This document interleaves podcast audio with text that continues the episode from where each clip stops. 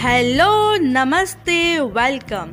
आपका अपनी show creative kitty में स्वागत है। दोस्तों, आज के इस एपिसोड में आप सभी का स्वागत है।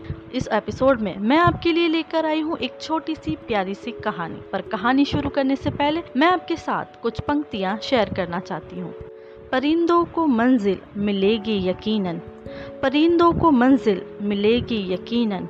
ये फैले हुए उनके पंख बोलते हैं। वो लोग रहते हैं खामोश अक्सर। वो लोग रहते हैं खामोश अक्सर, जमाने में जिनके हुनर बोलते हैं। तो चलिए शुरू करते हैं कहानी। कहानी है मधुमक्खी की।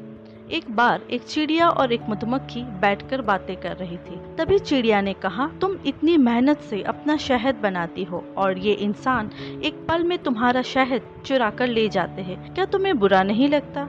मधुमक्खी ने बहुत सुंदर सा जवाब दिया, नहीं, मुझे बुरा नहीं लगता, क्योंकि ये इंसान मेरा शहद तो चुरा सकते हैं, लेकिन शहद बनाने की मेरी कला नहीं चुरा सकते। इस कहानी से हमने क्या सीखा? इस कहानी से हमने सीखा, आपकी कला आपके पास ही रहेगी। आपकी कला आपसे कोई नहीं छीन सकता।